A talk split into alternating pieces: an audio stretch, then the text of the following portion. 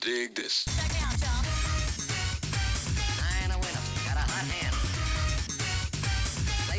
Ladies and gentlemen. Nine a winner. Got a hot hand. Place your bets. Place your bets. Who wants to come? Six to point. Who wants to come? Six to point. Place your bets, ladies and gentlemen. Hello and welcome back to Roll Wound Podcast, aka Actual Gene Stealing. I'm your host, Cameron Panero, and tonight I'm joined by Nick Donavati, Jack Harpster, Hello. and our special guest, Justin Cook. Special. Very special. So tonight we want to talk a little bit about the new hotness in 40k, that being the recently released Gene Stealer Cultist book. And we might do a quick recap of Battle for Salvation tournament at the end. So, so here we have the nice new Gene Stealer Cultist book. So on the outset, what do y'all feel about Gene Stealers as an actual competitive army in the current meta? What's It's- it do? It's super good. It seems very MSU oriented, which is good. It's like I a breath of fresh good. air. And Well, yeah, it's it's a very like it it definitely compounds the more units you have. Like it's an army that does not work as a Death Star army because its special rules all get more powerful. The powerful the more units you have, which I think is cool. So it's basically the ultimate MSU army. So let's take a step back here. Let's go over some of the main special rules and why Gene Cultists kind of are throwing a wrench into everyone's plans. So I guess the first thing that we have to talk about is the Cult Ambush special rule, which I know there's a lot of uh, controversy on it right now in terms of is it or is it not infiltrate. But uh, rules as written, basically, you're able to instead of infiltrating, you can roll on the Cult Ambush table and you can do one of six different things. You can either walk on normally, you basically outflank, or you basically are then able to set up anywhere on the table that is anywhere from nine inches away to three inches away from an enemy unit. Now, the biggest things that they have going for them are the five and six rolls. On a roll of five on Cult Ambush, the ambushing unit can immediately make a bonus shooting attack as if it were the shooting phase. Uh, they do not cause morale checks for any casualties, but they do have the pinning special rule, which is really nice for an MSU army. And then, of course, the six roll, you can set up the ambushing unit anywhere on the table that is three inches away from an enemy unit. And unlike other units that arrive that infiltrate or arrive from reserves, the ambushing unit can charge in their first turn or on the turn they arrive from reserves.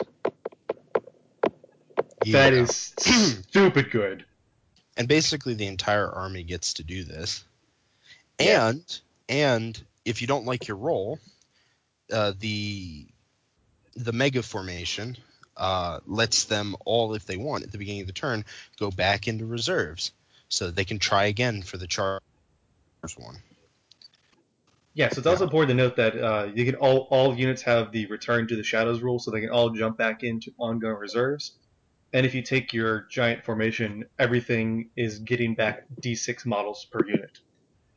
Now I know a lot of people are jumping on the idea of like, oh, let me take 20 strong model units, do a lot of damage, and then when I'm like at half strength, go back into shadows, cult ambush, and get D6 models back.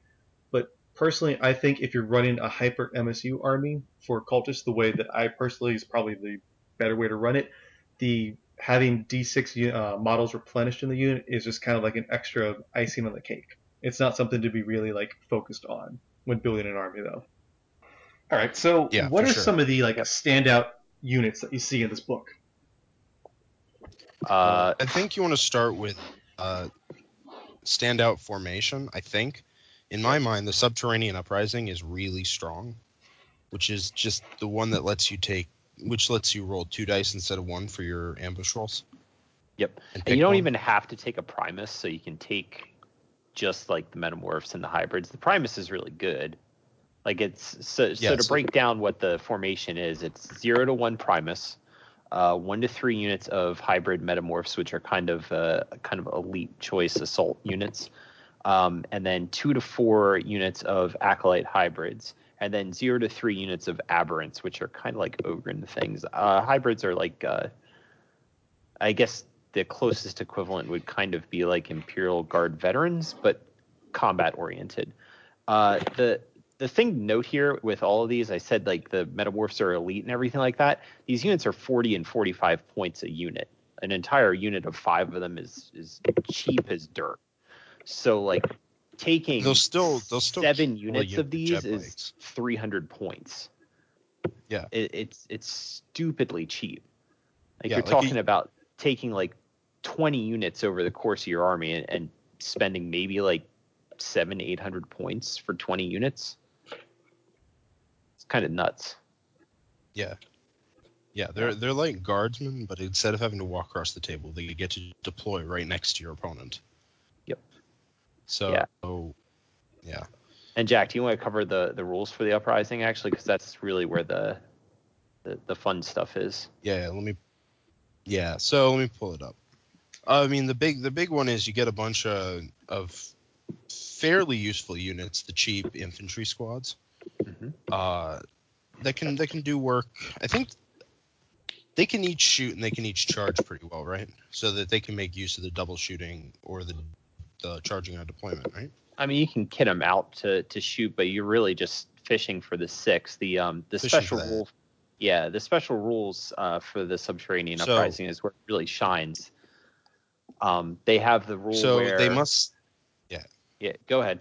basically they they all must deploy using cult ambush and when rolling on the table instead of rolling one die they roll two and pick one Yep. so that's that really evens out your odds to get those sixes. If you're rolling more dice you're gonna get more sixes. That's just how it works. Um, it doubles your odds of getting of getting a six and anything that doesn't get a six can go in the opposite corner or if it can shoot it go right next to a unit it can it can hurt. And then it can go back into reserves and try again the following turn. You know, so that's pretty strong. And the other thing is, uh, the other rule uh, is if the unit in this formation has been joined by a Primus, you may roll three dice instead of one when rolling on the cult ambush table for this unit and selecting one of the results. That's a lot less strong because it only benefits one unit out of the out of it, but you can still make a, a scary unit of aberrants and add the Primus to it, and then just be a big threat because you know roughly 50% chance that you roll a six and and get them. Yeah, so that, that's that you can make a really scary unit out of aberrants. Yeah. And I think the aberrants all have, like I said, they're like the Ogryn kind of things. Uh, I yeah, they it all turns out Ogryn would be good if you could just charge right out of reserve on any unit on the board. That's true. That's Yeah. true. And these all come with uh, effectively uh, power weapons, I think, right? Power picks. I don't know. What this Uh, I think you can give them power picks for a certain amount of points. I think they, come with they come with power picks. They and you come can buy them hammers. Yeah. Yeah, so- actually, Oh, the yeah, hammers are a free swap. That's pretty cool. Yeah. The hammers. So what's the difference between picks and hammers? Uh, picks are, I believe, plus two strength, AP three, and your hammers are going to be uh, Hammers up, times uh, two. no, they're I think they're right here. Plus Uh, plus three strength, AP two, but then they're going to be Yeah. two-handed, unwieldy, and specialist. Uh, the Yeah, thing so here I is that They're well, thunder it- hammers. yeah, But the other thing is they have rending claws anyway. So they have rending claws anyway for the light stuff, and then you take a bunch of power hammers and run in and strength eight AP2 the crap out of something. The other thing to remember is that it's a free switch, and that aberrants are only initiative two anyway, so they're probably swinging last. So there's no reason not to take all hammers on them for thunder hammers. That's Yeah, true. Actually, like- the pick's unwieldy anyway. So Oh yeah, it is. yeah, why would you why would you Oh, not yeah. ever just take hammers? That's weird. Yeah, you go with the hammers. Yeah. I mean, Like, they're they're expensive and they're really fragile. Don't they cost Um, a lot of points for hammers? Wouldn't that be the reason not to take No, hammers? No, they're No, a they're free free. switch. Same. yeah, they're free swap. Seems weak. yeah. Cause So logic. you always take the the power hammers. Yeah. But they, I mean, if they get caught out in the open, they are going to die very quickly. So they, they are kind of a one shot thing that's going to just annihilate something and then die. Because the toughness toughness four with two wounds and a five up save no pain, which you know it's fairly durable, but they're thirty points apiece, so that's that's not enough. Yeah, So- they kind of cut into your MSU ness because like a unit of four of them is 120 points, which is the same as four points of acolyte hybrids or Well, three like- units of I acolyte like in the hybrids. formation that lets you roll three of them, taking a unit of four with power hammers, and you have one unit that's like, all right, get them. You know, you have one Yeah. unit that can really handle the hard targets. it Hard doesn't targets. Yeah, it doesn't necessarily have to be like a Death Star, but it is something that can really beat face. Before it's we very go fun. on, it's though, a throwaway unit, but yeah, I think it can be effective.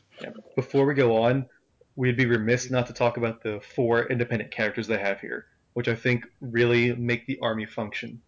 So Yeah. you have uh, the Primus, you have who is your basic like leader command dude. You have your Magus, who is your uh, psyker, who can roll into wonderful psychic tree. You have your Patriarch, who is like the super gene stealer, and then you have the Icon Ward, who basically carries around this banner that is really good. Now, all four of the characters auto pass lookout sirs and can lookout sir in a challenge. So basically, any unit they're joined, they're just getting free ablative wounds. On top of that, each of them has a 12 inch aura that give friendly units different things. So the uh, Magus gives a um, adamantium will within 12 inches. The Patriarch gives fearless within 12 inches. The Primus gives hatred within 12 inches, which is really good combined with the subterranean uprising. And then finally, your Acolyte Icon Ward, the banner dude, he will give you a Feel No Pain 6 up within 12 inches. And anything that already has Feel No Pain, add 1 to their Feel No Pain rolls. So it's not very hard to suddenly have aberrants that, you know, while they're only toughness 4 and 5 up save, they're going to have a 4 up Feel No Pain just by taking an Icon Ward next to them. Yeah, I mean, you can add them all to the aberrants and make a fairly a fairly durable unit, especially since um, the the magus can be level two. on The the patriarch can be level two on telepathy, and the primus can be level uh, nothing. I thought he could be level one. So, but the patriarch. So you get four rolls on telepathy for either shrouding, which benefits, which is also a bubble, you know, and if you deploy right in cover with shrouding with all your units, that's pretty hard to kill by, for a lot of things. Um, and if you have invis, you can just cast it on your big unit of uh, with your characters and your aberrants. I mean, it's still not going to be super durable, but it's it might make it too big of a pain to kill for your opponent when they need to shoot away all your wimpy little squads. I guess another thing that bears mentioning is uh, this book has its own psychic tree in it. They have the Broodmind discipline, which has uh, has some pretty cool abilities in and of itself. I mean, shrouding and, and invisibility are clearly like extremely powerful psychic abilities, um, but they have some really strong abilities of their own. Uh, their their level six is actually summoning, like they summon units for free, and uh, it can be a warp charge Uh, two or three they ability. summon? Uh, they can summon the Warp Charge 2 version of telepathic summons uh, from Broodmind is um, five Acolyte hybrids, five Metamorphs, uh, 10 Neophytes, um, and then the Warp Charge 3 of it is 10 Acolyte hybrids, 10 Hybrid Metamorphs, 4 Aberrants, 8 Pure Strain Gene Stealers, or 20 hybrids. Uh, in any case, these units can be equipped with any upgrades for free, but they can't take a dedicated transport. And the the other really strong thing, the units arrive using cult ambush. Yeah, like so you can bring on a big shooty unit, give it all the best shooting weapons, and have it double tap them. Or you can bring it on and it can charge out of. Yeah, that that power is really strong. That yeah, that's really good. Like, oh yeah, and by the way, here's eight Gene Stealers. Oh, and they're charging you now. Have fun. Or it's like, uh, here's here's ten acolytes with rock cutter lasers shooting you, or whatever they're called. Also, uh, something to note here is that because this is happening in the psychic phase, uh, it bypasses intercept. Uh, so, like things like Yeah. Tau that could actually chew you up when you're coming on from ongoing reserve or what have you, uh, won't be able to do anything to stop this really. Yeah, you can place uh, you can place eight gene stealers right next to them. Yeah, uh, that's that's pretty scary. Yeah. And and because it's it's a summoning power, but they don't deep strike. They just cult ambush. Means it's really reliable. Yeah. Or 20, 20 you don't have to have hybrids. and because they aren't deep striking, you can spread them out as long as they're more than three inches away. You could spread them out and just multi charge an entire Riptide wing, and now it's screwed. You know, Wait, basically. hang dead. on. The units arrive using Cult Ambush, which means. uh, so your prime or whoever's casting this, right? Your Magus is on like the left, the right, the right side of the board, right? Mhm. And there's an objective like on the far left side of the board that you need to control. Mhm. You just you can just cast this and just Yeah. place 20 hybrids, completely ringing the objective.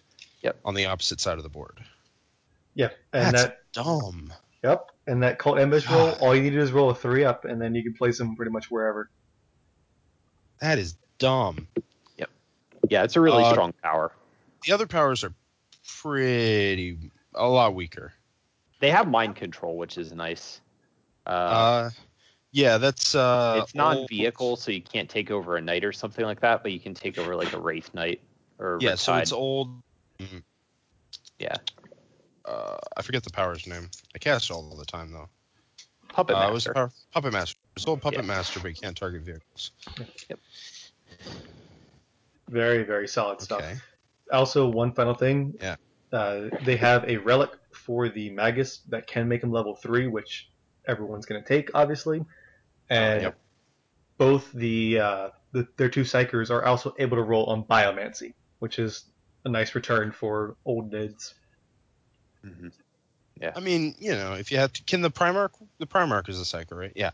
The Primarch can roll like Iron Arm and go ham, but I think you probably want to roll on uh, either Telepathy or Broodmind. Because Shriek's still really strong in an MSU list like that. So, Iron Arm OP. Iron Arm SOP. yeah, we know how you feel. Besides the uh, subterranean uprising, what are y'all's thoughts to like some of the more competitive builds right away? Y'all isn't a word in the English language, Cameron. Y'all, y'all. He's from Texas, Nick. He's from Texas. Okay, ignore ignore the the English language for a second. Let's talk about army list. So I think their Decurion is really strong. 40k.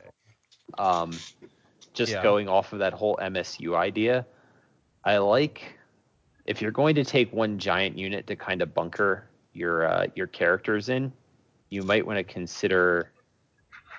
Um, you might want to consider like a big unit of, of acolyte neophytes and then the uh, the brood coven, because the Yeah, brood the coven. Patriot, they're not going to run away.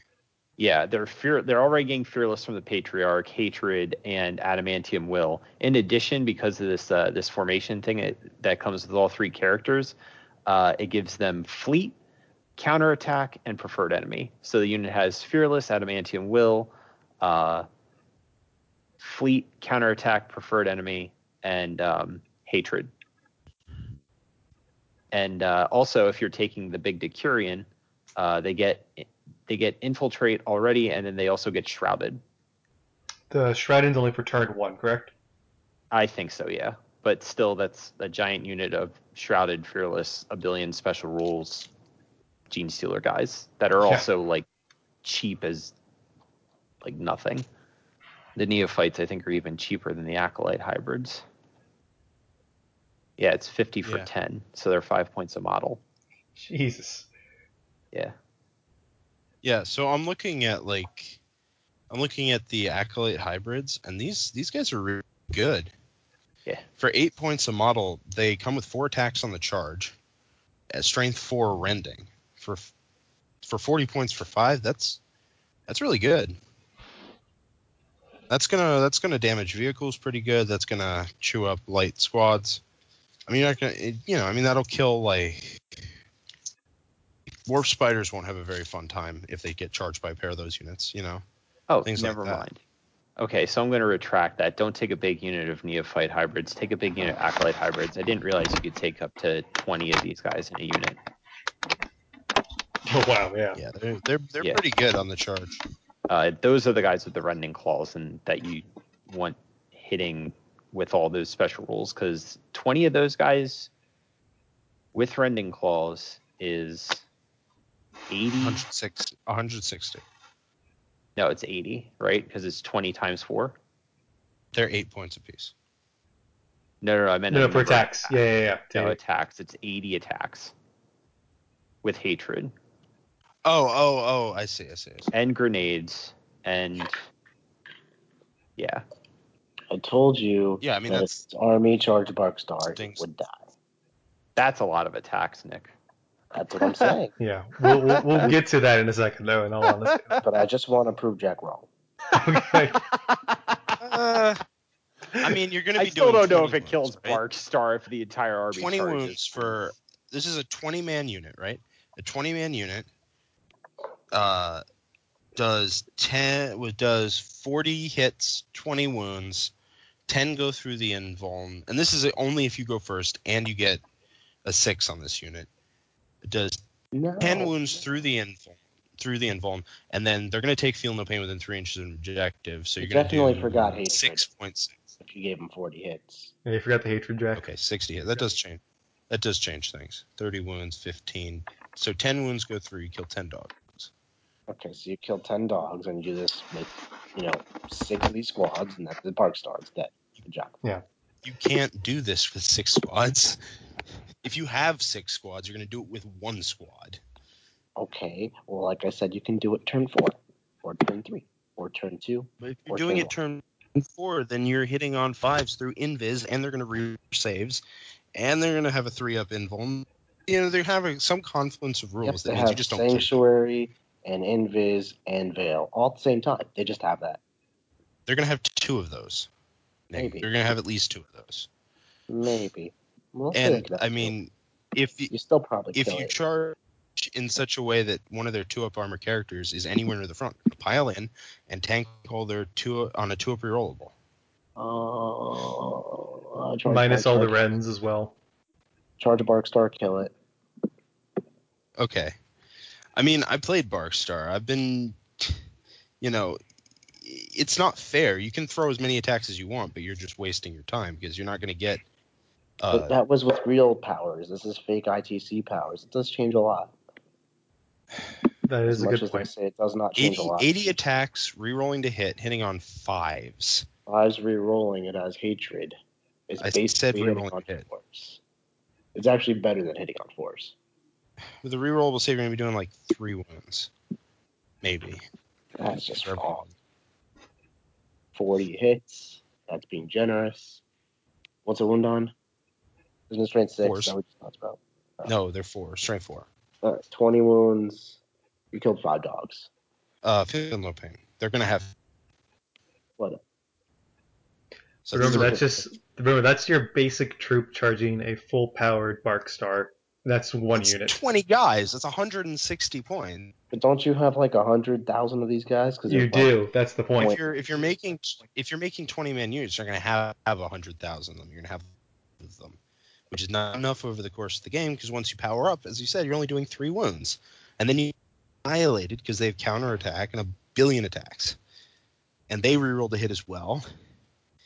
All right. So There you have it. Gene Star called can't be Bark Star. It's terrible. Let's move on. okay. all right, well that Oh, that oh. was quick, but I'm glad I Oh, got my way. Oh, oh. Also, Barkstar, you know, it's it's not every. I mean, Barkstar isn't a very good list in ITC, so if you get past the first couple of rounds, your chances of hitting one is pretty It's low. also the percentage that you're going to see it. Like if you go to LVO and LVO is a 512 person tournament at this point or something like that, right? Yeah. Uh, like yeah.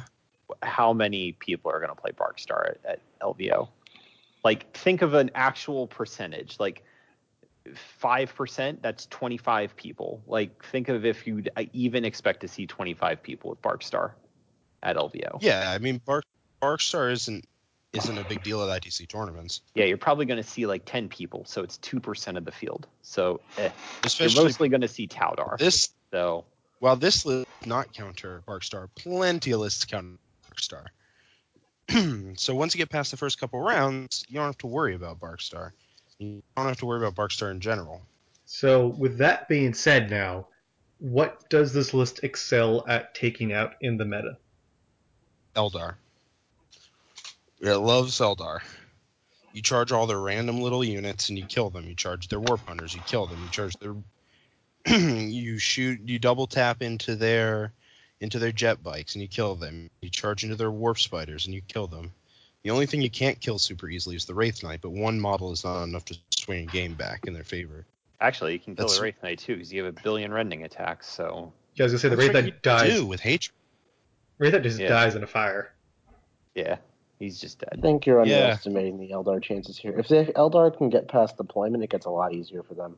I mean, getting to past deployment is hard, but if they can do it, Don't forget, Nick. Yeah. Even if I they mean, get you- past deployment, half your the Gene Stealer's cults can just go back in reserve and pop up again on a six later on. that's the not Eldar aren't gonna ever really have a chance to consolidate. They're going to keep getting hit until they just die. No, like it- they're going to take a hit turn it won't- one. They're going to take a hit turn two. Eldar can't play like an Eldar army, which sucks for them. They basically have to castle in the corner, kind of like Tau, and just put up screens and, and shoot their way across the board. Like just clear area so they can advance. They Yeah. can't just be in every corner. That's just stupid. Yeah, because once they're in every Yeah. corner, then the Gene Stealer cult pops up in every corner and bad things. So they have to pretend they're a Tau army for Or- the game, which sucks for them, but that's how you do it. Really, it kind of I feel like Gene Stealers is gonna be a meta defining list. Not because it's gonna be like stupidly overpowered, but because it's gonna keep a lot of other lists in check. In any I mean, large I think it's strong. I think it's strong against the field. Mhm. it's It's definitely Like- like, strong. in the field. its powers, which are random units popping up. I think the things that make Gene Circle strong are good against just everything. You know, deploying good assault units out of reserve and charging immediately, three, uh, like two inches away from your opponent, uh, is really strong. I think Can they handle knights? at Deploying some really they good shooting enough for that? Yeah. So let's talk quickly about the hybrid metamorphs because Nick asked a question about like how well Gene Stealer cults can actually deal with Imperial Knights. Hybrid metamorphs, I feel, are one of the main answers to some of the tougher armies. They're an elite choice. They're 45 points for a unit of five metamorphs. Weapon skill four, strength four, toughness three, one wound, initiative four with two attacks. They have two close combat weapons, so three attacks, four in the charge. Pretty solid. rending. They have rending claws, and um, per the FAQ as well, you can replace their rending claws and Metamorph Talon. Uh, sorry, These replace are the. 45 point models. No, they No, no, no. are nine point models. Oh, they're 45 points a unit. Okay. okay. Yeah, yeah. For two points a model, you can give them a Metamorph Talon, which gives them plus two strength if they're equipped with the weapon. So you have a 11 point model with four attacks on the charge at strength six rending with grenades. with grenades. Uh, does the Talon stack with the rending claws? Yep. Yes. Yeah, they're both specialist weapons, I think, right? Can you Well, just so you an choose of one or the other. Because being strength six is really good. No, so here's the actual rule for Metamorph Talon, uh, Scythe, a sorry, uh, Claw, sorry, Metamorph claw, Crush. A model equipped with a Metamorph Claw has plus two strength bonus to its strength during the fight subphase. So it's literally if you're equipped with it, you're just given a, a flat plus two bonus to its strength. So you can I feel literally like, like, that's something ITC is going to nerf. So it'll say you're either strength six or you have rending, but not both. Yeah, and I mean the I, the uh, FAQ from GW took a lot of those those. The bearer has plus one strength. The bearer Jack- has this, that, or the other thing. the and the says you'll G, hang on. nothing. the GWFAQ actually says that yes, it works this way where I'm equipped with it so I can have rending plus two strength. On top Oh. of that, Frontline Gaming, uh, some of their most recent podcasts, have also said specifically said you're going to be seeing things with uh, Metamorph claws at strength six rending. So ITC is actually Okay, advocating this. Well, that Yeah. that is cool. Okay, yeah, they're Yeah. good. Actually, they're both not specialist weapons, so I thought they were, and they're not. They're just basic melee weapons, which Yeah, so for 55 points, you get, you know, you get 20 attacks at strength six rending. That's So pretty how good. many of these Tard monkeys can you take in an army? uh, I mean, you get one to three units of them in that uh, uprising formation, get and you can Five take to two. ten. Yeah, and you can So- take five to ten. Or So you can to take in unit. sixty of them. So if you just took 60, can you make the squads bigger or no? I mean, Yeah, you can make up it to up to 10. ten man unit. That's Alright. you can take at least thirty. All right, so taking like what's 120 of these things is like 1100 points, give or take. Yeah, That seems pretty no, good. 100. They're 11 points each. 120 Oh. of them would be more than 1100 points. Right. 1300 something points. Yeah. Yep. So that seems pretty Yes. good for like 120 strength six rending models that charge places. Also, that fixes Barkstar Jack. Also, guys, I want to point out something. Uh, reading the Decurion thing for this, um, one of their auxiliary choices is just to take extra units of hybrid metamorphs. Yep, definitely not alive to lose a to Barkstar. That's really good. Definitely can just take 120 hybrid metamorphs in your Decurion. That's really good. Definitely in going to be units of Barkstar. five. I mean, the, the nice part is you can take units of five, and that's just really scary. Yeah, Yeah, very true. Oh my! You can take 120 of these things. Why? That's so. You take Uh, Definitely 24 units. That's 24 so units. dumb. Now the problem is, turn one, on average, four of those units are going to charge, and the rest of them sit there, you know, sucking their thumb. And then turn two, they go back in reserve. And Well, turn no, no, no, because you're going to have charge. six of those units rolling 2d6. From the subterranean Oh, uprising. okay. Six of the units are on Do you two have six. to go back so in that's reserve? two, so you're going to get No, you don't have to. Okay. You don't so have to, but why would you do that? No, that sounds terrible. So you you charge with whatever units charge turn one, and then you like you know just have a, a hundred models standing in front of their army waiting to charge. Yeah, that sounds pretty good. It doesn't. Those aren't models aren't just useless all of a sudden, just there, looking at you. And if you're five man units, it's like you can't really even like even spread your firepower out that much. You guys kill like six of them, that's fantastic. Like six units, whatever. Yeah, that seems this really army's strong. not about charging over and over. I mean, it can be; it's an option, but like for the most part, I feel like it's just like pressure in your face all the time. Yep. Yeah. Yeah. So- I mean, like, uh, An MSU pressure, I think. Right. a Nick? Riptide Wing is not going to want to see that because they can kill six units, and that's it. Or Riptide Wing is also 600 points as opposed to 1,000, 1,300, but still, the point. Yeah, but you get my point. And still, you can charge them. You know. Yeah, I so- think Tau would be one of the easiest matches for, or Tau would be one of the hardest counters. At least if it's Tau with like like Ganyo's Tau with Piranhas and Riptide Wing. And Or, like, Overnight. Or like a pure Tau with a lot of Overwatch and a lot Tau's of a just shooting in example. general. 'Cause they just Actually, I think I think Ganya's list would have lost pretty hard to this. Because he's Oh, going to I deploy don't know. most of his. He's going to deploy a lot of his stuff. he's got to well- put Piranhas, and you charge the Piranhas. If he puts the piranhas on the board, he gets to lose all of his units, all of his piranhas. I don't think it's that simple. Because he's got four units of three. You just charge them. You don't have that 20 much stuff with charges tournament. We just covered that. Four units is enough to kill four units of three uh, AV10 in the rear, two two hull points. Like you just need to get six four ups. You have 20 attacks per unit. Yeah. Yeah. You don't do that on average. Yeah, But it'll you're it'll it'll put Oh. Sears Art on any Tau, Hatred. Piranha, Firestream Wing. I mean, okay, maybe you leave one stunned on the board alive. If you leave one alive, they all leave and come back at full strength and shoot you with 400 burst cannons. I don't think that's how ITCFAQ'd it though, right? How Yeah, no, did they it- ITC just can't leave said and come back every happen. turn. They still come back. No, no, ITC also said. ITC also said that they don't get their models back.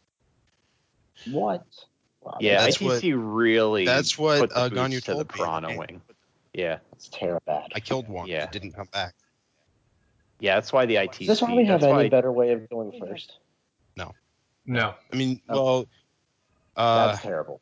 yeah, Because no. then you Yeah. just go first and then do your army's things and then don't care about this army at all. Like The, in the Ganyo example we just used, it shits out 400 drones and then doesn't care. In a Death Star example, not Barkstar because it'll still die, you shit out a billion powers and you don't die. You don't care. That sucks. That's not good at all. Well, the only thing I can think of off the top of my head is one, you can ally with Tyranids, so having two or three Flyrants is a definite big support for this army. And two, you can also ally with uh, Imperial Guard, and I think they have some uh, obscure things where you can get plus one or plus two to seize, if I'm not mistaken. I uh, don't know. I don't think so anymore. That doesn't I don't- like a thing. I, I'm not. I don't think they do. I'm not an expert in guard, but maybe I don't know.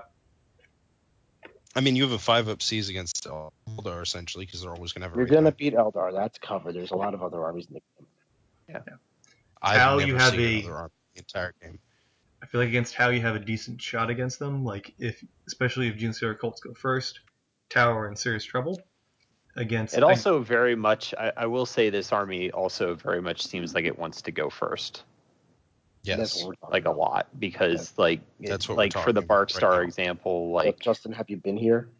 well, no, I I I know. Thank you, thank you.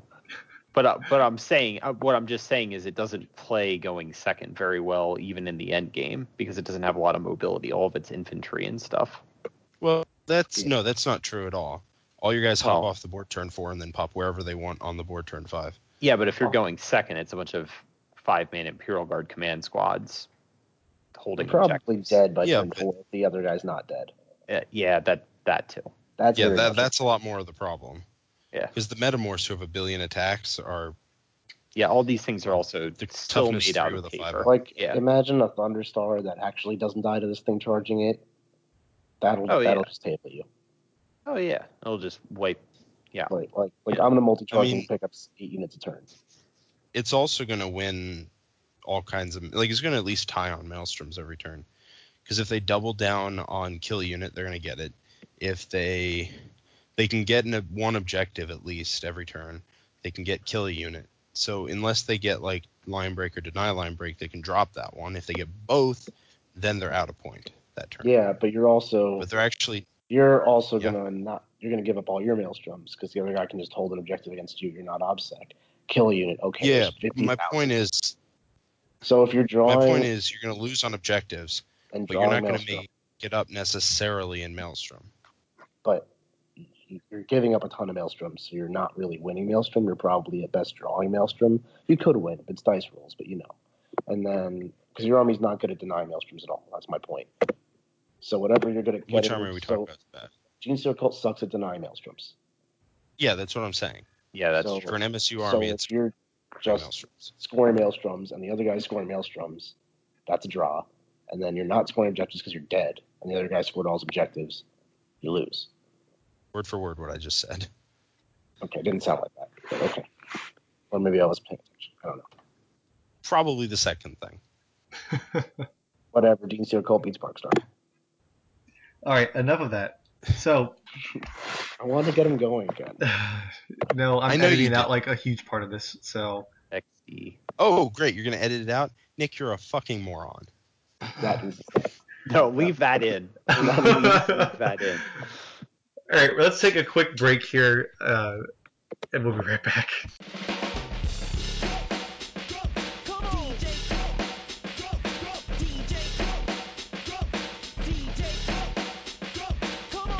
Like if you're playing an eight or nine round event, say you're playing LVO. Let's say you're playing LVO. It's a nine round event, and, and that's what I was trying to get at when I said about the um. Wait, like what the- if we record this and then have this conversation on the podcast again? No, no, no, no, no. I I just want to Ah. put it out there, and we can we can re we can reiterate this, but I I think you know if you're looking at the meta and how many Taldar lists you're going to see versus how many Barkstar lists you're going to see, I think it's not. I don't think it's inaccurate to say you might see 10 bark star lists at LVO with 500 people. Like you might see you might see 10 to 20. You might see 20 if you're lucky, but most likely it'll be like 10 to 20, right? not- How many 500 Taldar are you going to see? You're going to see 300 plus Taldar lists. If there's Like- 500 people there, you're gonna see a thousand Taudar. It's That- just that's that's what, that's what I'm tournament saying. You're gonna see you're gonna see like you're gonna see like logically I'm saying you're going to see a majority be Tau or Eldar, right? But 40k is not a game where you where you play the averages. It's not like if I just do this 100 times, I should win 80% of my games. That's fine. Because if you win 80% of your games, you didn't win the tournament because you didn't win 100% of your games. So you have to have a more well-rounded list than that. That's fine, but you can't account for everything. You got to come as close as you can. If you're trying you to gotta win the come as close as you can, but you've said it yourself before, and, and there's several matchups in this game where you flat out are just playing to outplay your opponent because you know that your list itself isn't just going to beat that No, person. that, that's totally true. Where, Yeah. well, but I just I don't you aim can to have a list that have that's really fewer good bad and matches something than really bad. Right. but I don't I think aim this. for something that's smooth, I don't think this list not has like a a lot smooth curve uh, instead of I- spikes in a bunch of places. of eh, Yeah. matchups. I think you know. this list, like like what Jack was just saying, it has too many awesome matches and too many terrible matches to be serious for like Eh. singles competition. Like I don't know. like I mean- other armies have like a curve that's pretty flat, a couple like kinks in the road, a couple Yeah. you just beat matches. But like Nothing's like zero. I have zero percent chance to win this. This army has a couple. I can't win this at all. Yeah, like I don't know what it would do if it doesn't go first. I don't know what it does against like flying monsters creature. Like what does it do? Yeah, do? that's that's one of the things that. Yeah, you like like FMC de- FMC, FMC demons, demons, or even think- I was fucking thinking that Flyrants or something yeah, like, it's just Like, what the fuck does it it even do? It just gets mm-hmm. Novid off the table. I mean, it can still Last get like have. Yeah. Lost memories. Auto beats the army in one turn. Yeah, last mem- exactly. Last memories just pops 24 inch Nova and vapes the entire I mean, army. that's something you can probably just accept as an awful scenario because literally no one plays Last Memories except me Yeah. in that one list I made. But it has other hard counters that are more common. Like I played TJ with six Flyrants. If I played this army against six Flyrants, I would get destroyed. That was round two. You can't Yeah. accept Yeah, that. there'd be nothing you could do about it, really. Really like, Six though, Flyrants is a hard match for Eldar, and I brought basic bitch Eldar.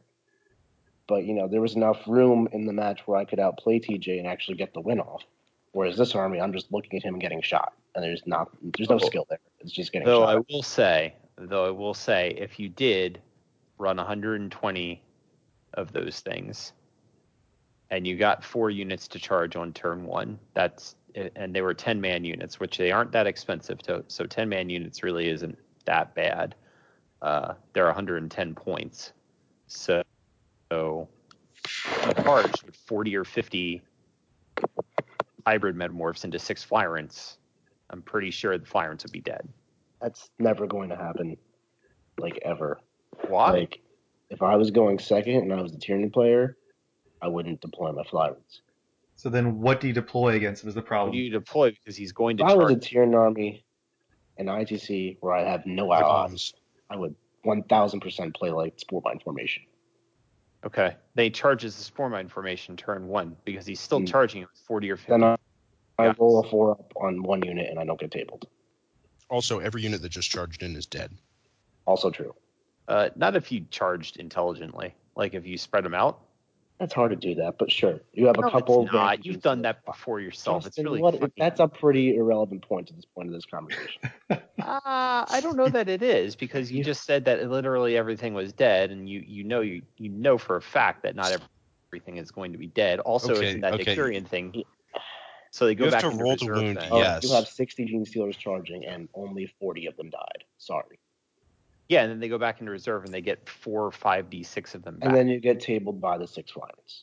well, and then you potentially Get get tabled by the six six flyers. Justin, Justin, are you just arguing how?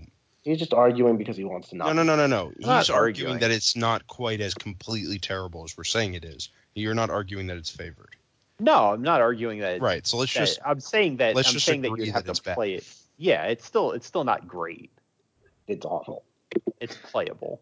I will say though, Gene Stealer Cults is a very interesting list because besides its hyper MSU nature, it really punishes reserve heavy lists. And I know things like Eldar, we've already talked about a million times.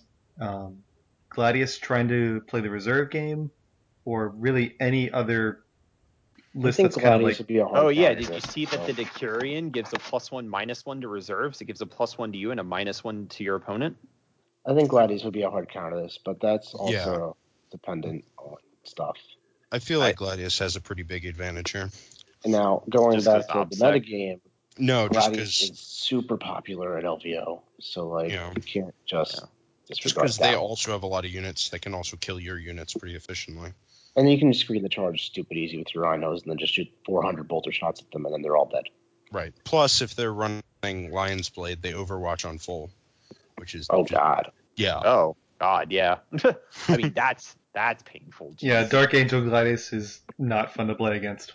No, Dark Angel Gladius sounds bullshit. Holy crap. So the takeaway here is they have hard counters and Barkstar is not one of them. I think Barks is one of their hardest counters, but when I Let's Jack, just- Let's just agree I- to disagree. I don't No, think that they that's do wrong. well against any of the Imperial Death Stars because like what what are they going to do versus Thunderwolf Star? I think that I don't think they do well against any Death Stars in existence. Yeah. I Unless think they get well the drop against- on them. I don't think If they do get well the against drop Demon on 'em, Death maybe. Stars. I think they could Maybe, Beat, but I think they could beat Demon Death Stars. you do.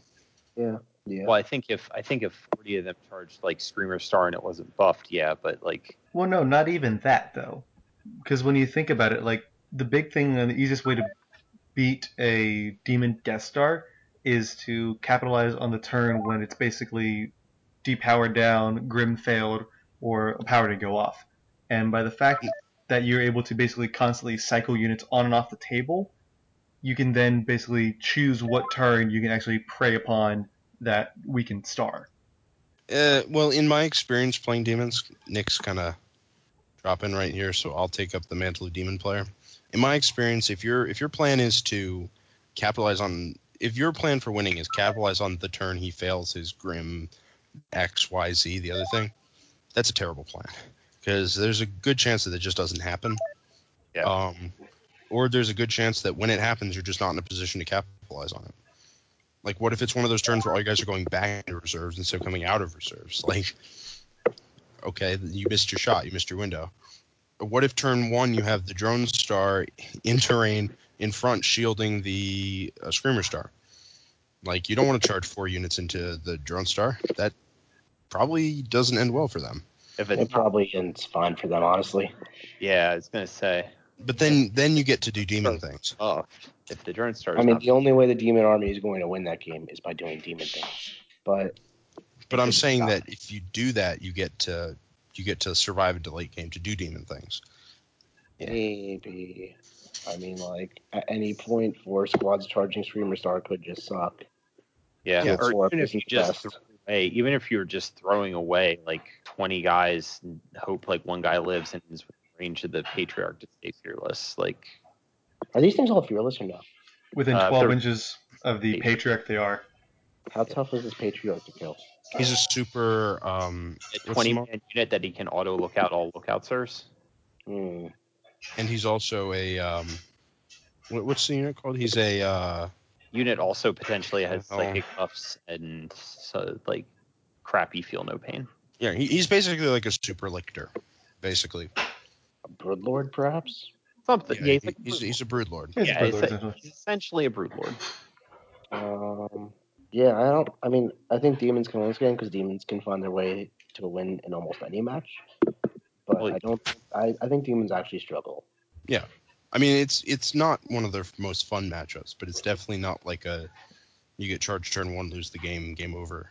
No, Everyone go home. but I mean, if they're all fearless and like they just charge intelligently, your army can get tied up by nonsense really easy, and that sucks. And then like you might not be able to do stuff. And then if you start summoning like an idiot, then like you get in horrible multi combats, just lose combat by a billion. But if you don't summon, then you can't kill nearly enough fast enough. Although Fady's got a Nova, and he's going to Nova his way through everything, and that's going to be beautiful. So who knows? That's a classic Nick uh, sentence. He starts out thinking one thing, realizes something, and ends up thinking it's fine. I mean, you can also have your heralds rolling on uh, Tzeentch, right? You can Yeah. just go for the Nova. The thought crossed my mind. Might do that. Yeah, that's. I mean, that's pretty strong. Two up, four up is better than three up real ones, though. Actually, that's not true. Three real ones is better than two up. I mean, you roll Fady first. If you get Cursed Earth, and if you get um, That's mythical. if you get four up invuln off of divination, nice. Then you can roll, see what you get. I mean, it's pretty contextual. Let's just assume that doesn't happen. That's mythical. That's like saying if AD rolls Invis, you don't need Cursed Earth. You're the guy who always rolls endurance invis when you're running your Dickworm Star. That doesn't happen. And when that happens in testing, I feel like I didn't roll it. And then it doesn't happen in tournaments. That is fair. All right. So let's let's move on here. Uh, any final thoughts on Gene Stealer Code, Gene Stealer Cult Codex? They're definitely good, but I think they suffer from what we were talking about earlier, which is a lot of very swingy matchups. They're just too gimmicky. They're cool. They're It's a shame that their MSU, like Hyper MSU, is a style. Because, like, that's not my style at all. But I would totally play them because they're cool. Yeah, I might play them just because I actually own this army as far as uh, a bunch of converted guardsmen go. But just you don't. That there's no monsters in this army. Do you know how? I, I I'll just run Flyrants. And then it'll just slowly morph into just Flyrants, and I'll take the Gene Stealer called out, and then I'll just be playing Flyrants again or something. Justin, where'd all the Gene Stealers go? They became four. yeah, exactly. They just became Flyrants, Jack. What do you want?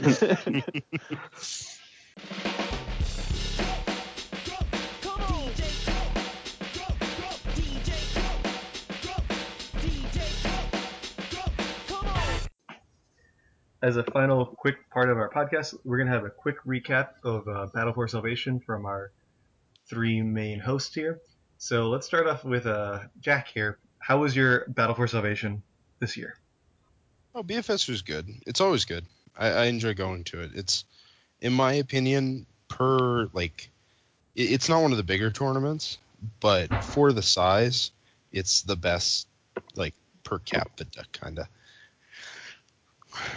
Um, it's always a lot of fun. It's always well run, and there's always a lot of people there who know what they're doing. Um, it's it's basically like the final four rounds of Nova. So, um, Cool. So what did you Uh, take? Uh, how what was your record overall, and any notable matchups you had? uh, so I went four and two. Um, first couple rounds, I had some kind of MSU Tau sort of thing. I was playing uh, Gladius, and I managed to just grab them off the table. Big newer players, so we're. Um, well, th- that's not true. One of them seemed like a newer player, so he was just kind of getting used to what Tau did, and the other one was consciously not taking things like Riptide Wing, which no, res- I can respect that, but it's gonna hurt you. He was playing like triple uh, hammerheads, you know. Then see, I played. Oh, I played Sean. After that. Sean Sean's really really good. We had a really nice game, really close game. I lost to him by I think a point, maybe two. Uh, he ended up placing second, so I feel really nice. I feel really good about that. Then I beat somebody, and then I beat Zach, and then I uh, lost by again like to Andrew Gagno for the finals of second bracket. So I feel pretty good about how I did. Cool. Sounds like a fun experience. Yeah, it was a lot of fun. Awesome. All right, Nick. How about you? What'd you play? Any notable matchups? Any highlights? I And played record? the most original Eldar army in the world. Nothing conventional at all about my list. Um, I did pretty well. I also went 4 2. I went 4 and 0 for my first four games, beating up, uh, oh boy, I forget. Uh, Warcon. I broke my Warcon curse. Finally beat a Warcon. Made to Hey, round of applause, everyone. Um, then I played Six Flyrants, like I talked about earlier. Yeah, that was kind of hard, especially pushing up with Fire. Um, then I played this weird ass Marine army that Mike Kaiser came up. It was actually really cool, so props to him. But I did manage to beat that because Warp Spiders are broken. And then I played against this very vanilla army of just Marines and pods and a sun star on foot that walks around. Oh, I had a Land Raider, but that died. Um, but that was played by Chris Johnson, who is pretty cool. Um, we played before. He beat me because Drum Star exploded. But yeah, he's a cool guy. I like him. Uh, then I played Sean in the semifinals, and it was going to be a hard game because Sean's really good. Um, and he actually had a cool list of Eldar stuff that people didn't take, whereas I actually took the most conventional Eldar list you can imagine. And then I don't know. I had a pretty good setup. Like I won the roll for first. I know we both took turn, turn by turn, so I had you know board control and things. But then Sean seized, and then he took my board control away and killed all my jet bikes. Bad things happened, and then my warp spiders mishapped and died, and Wraith Knight got shot and died. And then I basically just conceded. So Then I- so far, Target is 0 and 5 against Sean. I've beaten Sean like last month. 17 times. I said in the last month, Nick. Well, that's a stupid clarification. Um, the last game I played Shookman, uh, it was it was your, your standard Eldar versus Eldar match where like so your council kills this Eldar and the Eldar run around with bottom and try to live. And the game ends on five and I win, and the game went on to six, so he won. And it was very stereotypical for like a turn five bullshit win type game. Yeah, it was a fun time. Um, didn't complete my goal of like winning, so I might not qualify for ETC, which kind of sucks. But uh, yeah, it's fun But- tournament. You did take fourth overall, which still nets you some ETC points, correct? Yeah, I'm actually so I'm gonna be in fourth right now in the tournament circuit thing that they have. Um, I only need to place like top five to qualify, so I'm doing that right now. But I'm pretty much out of events this year. I know other people are not, so I'm pretty sure I'm gonna get bumped out. Up On there you another note, I actually remembered who my round four opponent was. Uh, I played a really a really close game against Kurt, uh, Kurt Klaus, who's very good. Uh, knows what he's doing. He tried to rush me down with uh, random MSU demons, and I managed to hold my own by just a couple points. Kurt was playing like a Cabal star, basically. Mm, not really a star, more like the Cabal just kind of moved through an MSU army. Well, yeah. I mean, he had a fairly large unit of dogs, and then he had the the screamer the screamer host uh, formation to back it up. So it was very MSU rushdown with like a cabal pseudo star kind of jammed in the middle of it, kind of thing. Yeah, so Yeah, I got first turn with I got first turn with Wyverns with five Wyverns. yeah. his list. And he was debating whether he wanted to deploy in reserve, which I really want him to do because it would give me a ton of time against him to just shoot him up, Mhm. or deploy on the board and go for it and try and seize and cast powers and stuff, or just try and rush me down. And he decided to deploy all on the board, and he did not seize, and I shot his Death Star up, so it had to split and go to different units. And I still think it was the right choice because it gave me like a one less turn to shoot than if he deployed in uh, reserve. But I just played keep the wyverns alive, um, put up shells, charged into random units with space marines, and shot units to keep my wyverns alive as long as possible, and just kept shooting them. And that ended pretty pretty tight, uh, but ended in my favor. So, Justin, how about you? How was your experience coming back for Well- the first time in a year, right? Yeah, this was literally my first 40k tournament in an entire year. The last tournament I went to was Battle for Salvation 2015. Um, and I plan on going to more than one tournament next year, and I'll probably go to a few tournaments yet this year, just smaller local things. But uh, yeah, I took a year off from 40k. Uh, I played two games against Nick uh, and Jack before going to the tournament, so these were games like three through nine for the year for me, basically. Yeah, I haven't played a lot. Uh, so I didn't know really what was going on with the meta or anything. I took what sounded good or what sounded like something I would like to play really, which was double Riptide wings. So six Riptides, a uh, a Knight, uh, Gathach, Scrabble, whatever pattern Wraith Knight with the Death Shroud cannons, and uh, took that in part of a Pale Court with uh, three units of five Warp Spiders and a Farseer on a jet bike.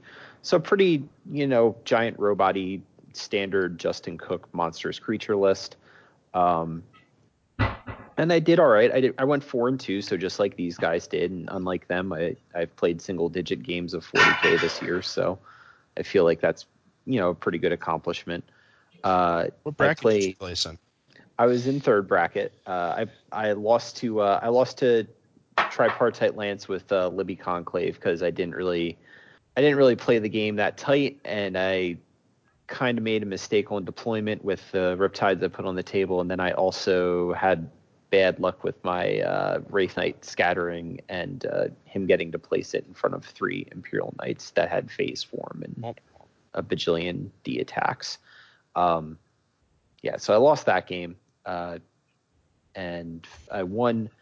I won two games against Eldar slash Taldar day one. I played against uh, um, Paul Maglino, and I also played against uh, Chad Layton, um, and they were both playing Eldar slash Taldar with a Wraith Knight and some Warp Hunters and stuff like that, and I. Uh, I, I did pretty well against those, and then day two, I played against a kind of like a Screamer Star slash Artillery Company kind of hybrid, and uh, I went first against that. And with, with the army I was running, if you go first, you you know stand still, hail fire, and pretty much win the game. So uh, that that happened. You know, I just stood there and blew the Screamer Star off the table, and then that was it.